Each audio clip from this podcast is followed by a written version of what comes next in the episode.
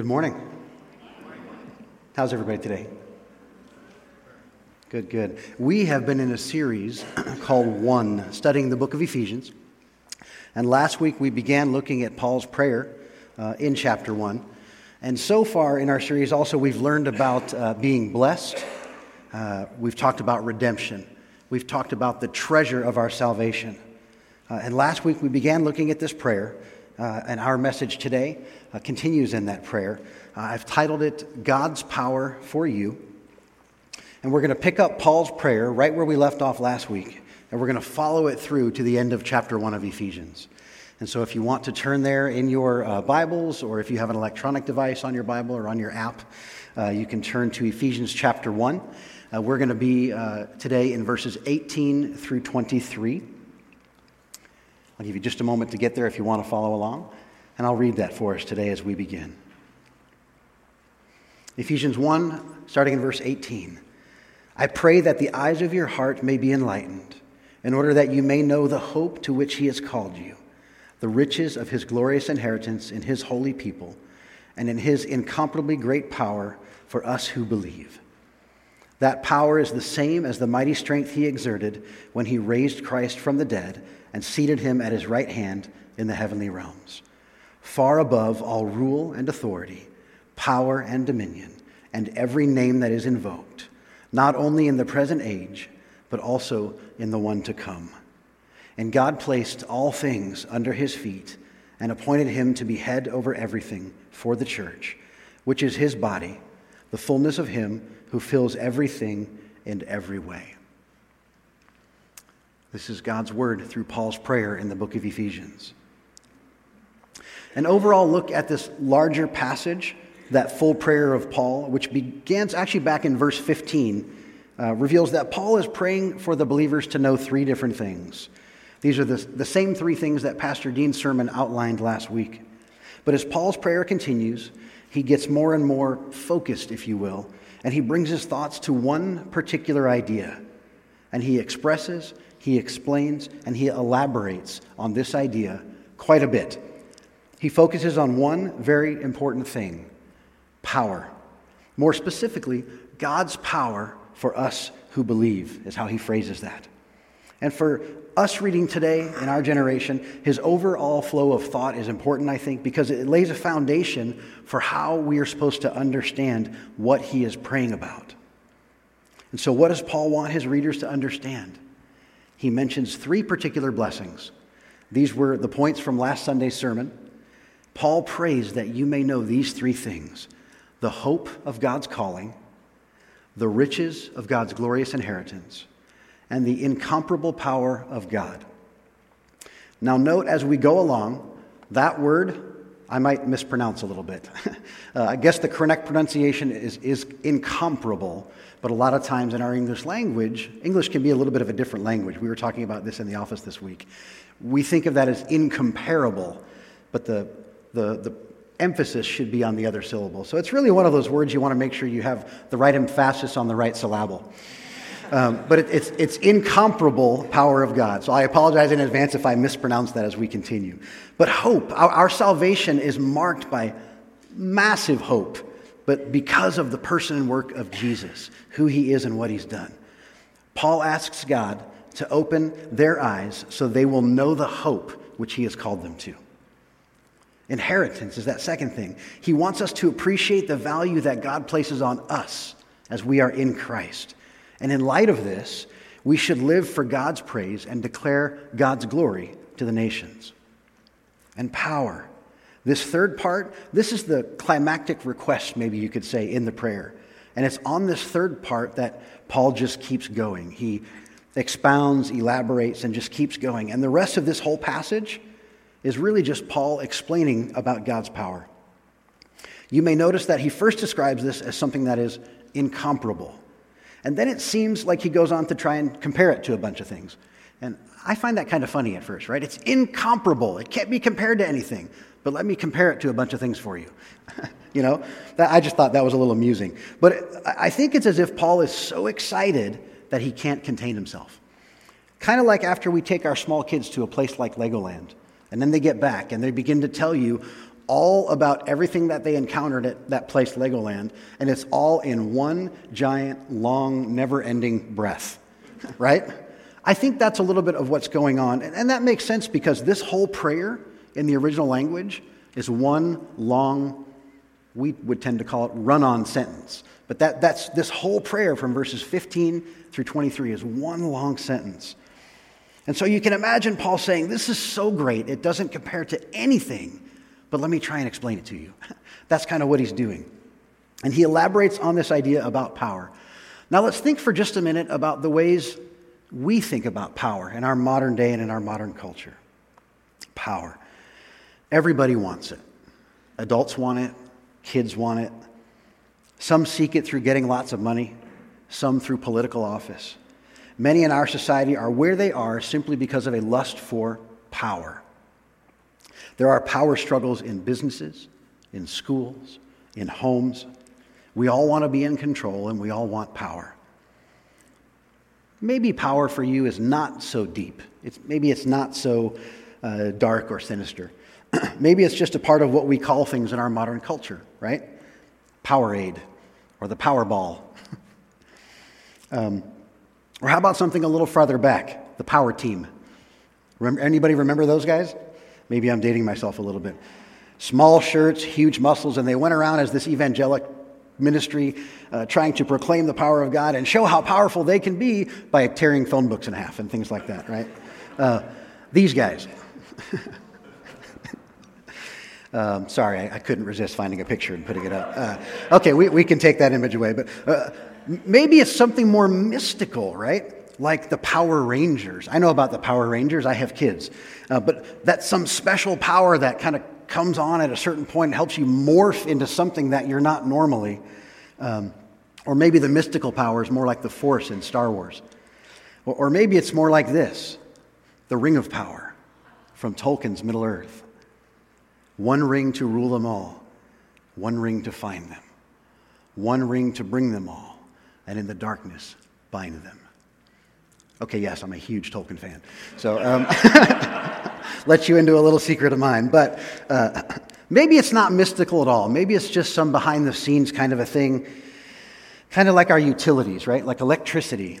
It's always there, it runs almost all the time until someone shuts it off. uh, last weekend, our neighborhood had a, uh, a notified ahead of advance planned power outage as they were working on some power lines down the street. Um, but uh, when that happens, you realize how many things that we can't do without power. In this modern day and age, almost everything, right? if we're without power, even just one day, or even part of a day, there's so many things we can't do. Um, we need to be plugged in. And, and that's really the way I think it is with God's power in our lives also. We need God, God's power for the things that we need to do as Christians. We need to be plugged in to His power. And a quick look around the world tells us that the world longs for power. But that's okay, I think. Because power in and of itself is not necessarily a bad thing. Just like money in, in and of itself isn't necessarily a bad thing. If you remember, the scriptures say the love of money is the root of all evil, not just the money itself. And I think it's similar with power. And as I looked at this passage today from Ephesians chapter 1 again, I realized there's something really important that Paul is getting at when he elaborates about power. Paul says that what the world longs for, ultimate power, what the world longs for, Christians already have. Just like something else the world longs for eternal life. The world longs for eternal life. But if you have Jesus Christ, then you have eternal life. And if you have Jesus Christ, then you have his power. Paul wants believers to know this power, to know that it's available to believers in Christ. So he really goes into all this detail about the power he wants the believers to know about. God's great power, that same power that raised Jesus from the dead, lifted him by ascension back to glory to be seated at the right hand of God. That power is given to believers at the time of salvation, and it's always available. Acts chapter 1, verse 8 says this But you will receive power when the Holy Spirit comes on you, and you will be my witnesses in Jerusalem and in all Judea and Samaria and to the ends of the earth. Colossians 1:29 says this, to this end I strenuous, strenuously, excuse me, contend with all the energy Christ so powerfully works in me. And so Paul doesn't pray that God's power be given to the believers, but that they would be aware of the power that they already possess in Christ and that they would use it. And I think this is made clear by how Paul begins to expand on power in these verses ending his prayer, and by these incredible descriptions that he gives to God's power. And so Paul has these descriptions of God's power. And that's what I want to do in our time today is let's take a walk through Paul's descriptions of God's power. Paul wants believers to know, first off, that God's power is effective. God's power is effective. And what I mean by that is it's real and it's effective in the world. And as he begins his further descriptions of power, he latches on to four different words to illustrate this idea, the effectiveness of God's power. He's got four descriptive words, or in English, sometimes they're phrases, in verses 19 and 20. I already did mention the first one, translated as incomparably great or incomparably great. The root words could be translated as exceeding greatness. It kind of exceeds all of these things, just like the idea of not being able to compare it to something. But he doesn't just end there, he elaborates further with other words. And he calls it a power. That's the word that actually means a power, a strength, a force. And that power, he says, it's, it's that the same as a mighty strength, a forcefulness, a mighty ability, is how that word is translated literally. So that power is the same as a mighty strength that is exerted or it's working, just like an energy. And that word exerted is really where we get the word energy from, from the Greek language. And so, why use all of these different words, these four different words? I think if we think for just a moment about where the Ephesian church and the Ephesian believers were coming from and the things they were dealing with might help. In their era and in their time frame, they were dealing with things like what we would call magic or magicians, kind of some sinister powers. Uh, also, the cult of Artemis historically was very prominent in the city of Ephesus. They were dealing with things like astrology and emperor worship. And these things for them were very real and kind of dark. And so these people, they, they lived in fear of these hostile forces and powers. And so Paul is assuring them that God's power is real, it is effective in the world, more than those other powers that you might be afraid of.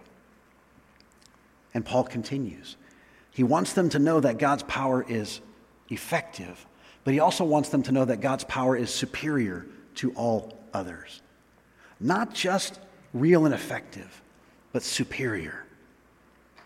And here he continues to use this idea of various words and ideas to talk more about God's power. He actually uses five different words or phrases in this description about how God's power is superior to all of these others. All five of them are in verse 21. he says that Jesus was raised up far above any rule, authority, power, dominion, and every name that can be invoked, is what he says. That word for name also sometimes gets translated as title.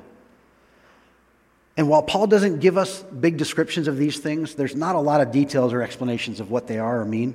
His point is that we don't need to worry because Jesus Christ is superior, far above all of them, even greater than every name that can be invoked.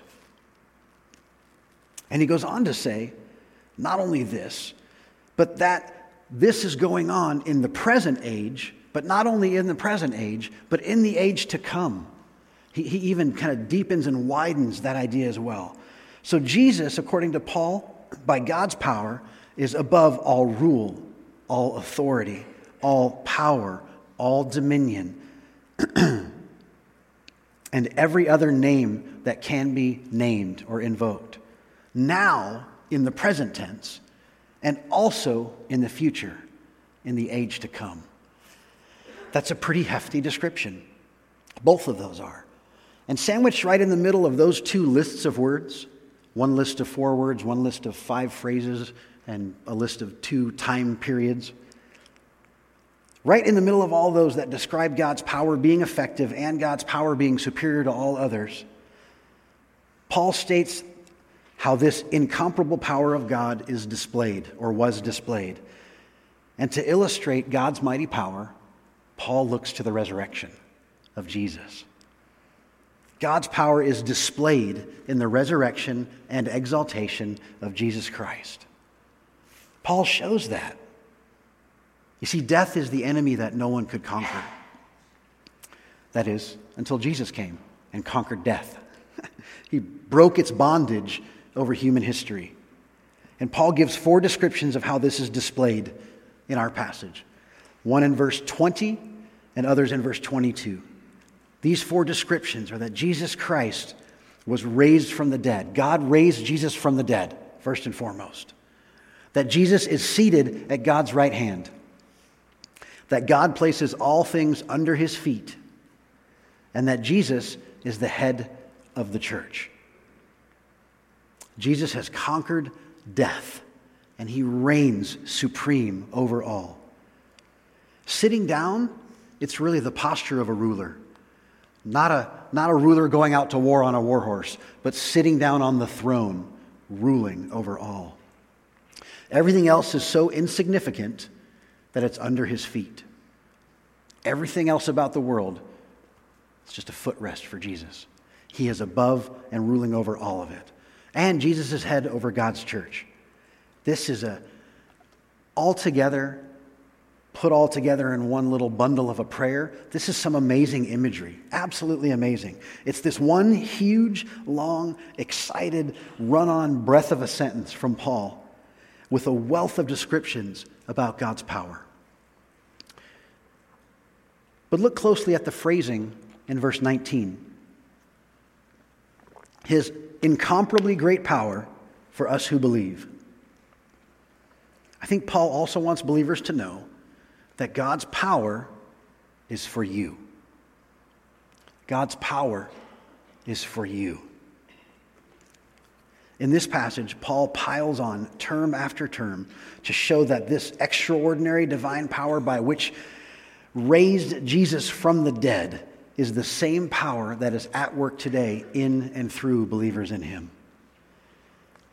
Remember, all of this talk from Paul is about that third thing that he's praying for at the beginning of the prayer that believers would know this incomparably great power. I think this is the one main idea of the prayer in our passage for today that you would know his incomparable great power, that it's for you. How would you feel about climbing in the ring to face off against a world heavyweight boxing contender? Would the words fear and trembling probably step into your mind?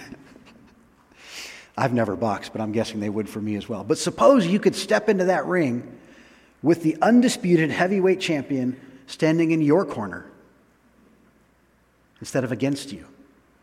The fear and trembling are now your opponents, they're not yours, right? It's a whole different image. That is what Paul is praying about. When he, asked, when he, when he talks about the, the Ephesians knowing this, he means really know in a, in a sense of conscious experience and this kind of positive backing of what energizes our lives. And the knowing in a, in a real experiential way, it's kind of like the difference between knowing that that stuff in a little jar you might have at home is honey because it says honey on the jar on the label. It's the difference between knowing it that way versus knowing it's honey because you've tasted it. There's an experiential difference in tasting something, in experiencing it, rather than just knowing facts. So he's not praying that we get the calling or that we would become heirs or that we would sometime get the power. He's saying you have the calling. You are heirs. You have the power of God inside of you. And maybe you don't know it as you could. Maybe you don't know it as you should. But he wants us to know this experientially. He wants us to know the hope of his calling, the riches of the glory of his inheritance, and the incomparable greatness of his power toward you. He wants Christians to not just know the facts. He's calling for a deeper knowledge, a true experience of the Lord. See, because you can know facts about Jesus, but it doesn't really mean that you know Jesus at all.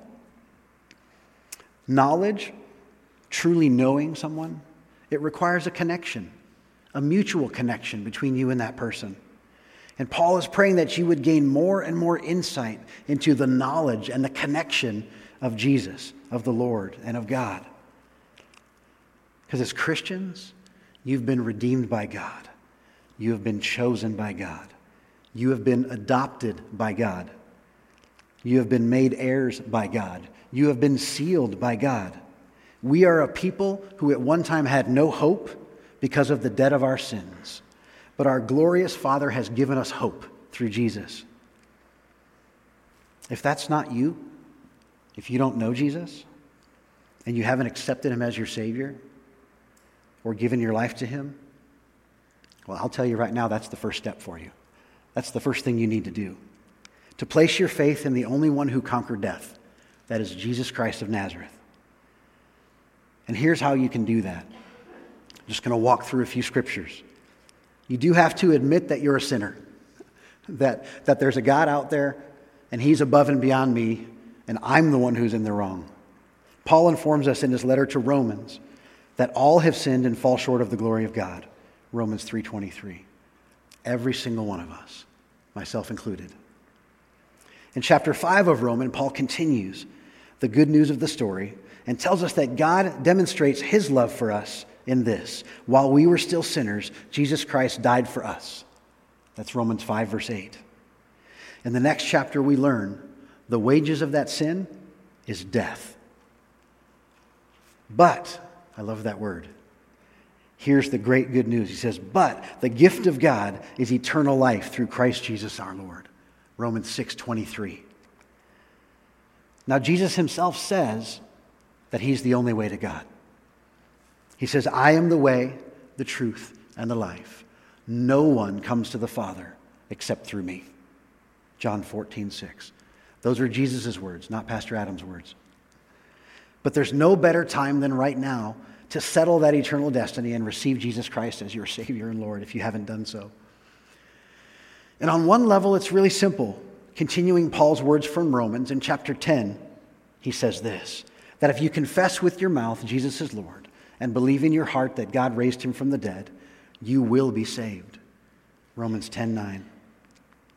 You see, we confess with our mouths that which we believe in our hearts. Paul even goes on to say that everyone who calls on the name of the Lord will be saved in Romans 10, verse 13. And one level, that's the simplicity of the gospel message. No tricks, no hoops to jump through. And if you've done that, then you're a Christian. If you've done that just now, I would say you're a Christian also. If you want to know more about that and what the next steps could be, because there are some next steps, Come and talk to me after the service, or Pastor Dean, or one of our other staff members, or a leader. Just find us out on the plaza. Would love to talk with you about that if that's something you want to do or just did today. But once you were a Christian, a follower of Jesus, then you know this hope that Paul is talking about and this incomparably great power that he is talking about. I think so far I've pronounced it correctly. But I, I do want to point out something else that I think is important to know in all of this. God's power does not remove us from things like persecution or danger or difficulty or sickness or death. It's not that kind of a power. But it makes us what the scriptures call more than conquerors through it because of God and because of Jesus. It's not a magical power like they experienced then and it's not one now. It's not a magical power to escape the difficulties of the world. That's not what it's about. But it's a power to live life today in an evil world, to be in the world and not of it, another passage talks about. And this power that we have in Jesus, if you're in Christ, it's a power for godly living. It's the power to love when you would rather hate. It's the power to forgive when we would rather fight. It's the power to serve when we would rather just take care of ourselves and not worry about other people.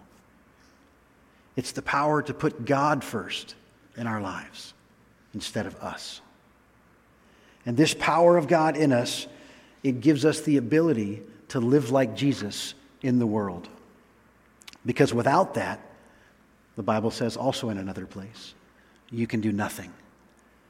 Without Jesus, you can do nothing. But as Paul's talking about this power, Paul says that power, power that is incomparably great, power that is the same as his mighty strength that raised Jesus Christ from the dead, power that is far above all rule, authority, power, dominion, and every name that could be invoked. Power that is not only in the present age, but also in the age to come. That power is for you. That's what Paul is saying. It's almost as if Paul says, You might question the power of God for your everyday life, but look at this the resurrection and the exaltation of Jesus, who he is and what he has done. And that same power, that's available for you. Paul doesn't want you to go looking to find something more, something else you need, something more. That's foolish.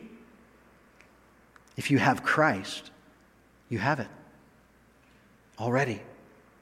And he wants you to know that which you already have. This is God's power for you from Paul's prayer in Ephesians. Now, how do we apply this?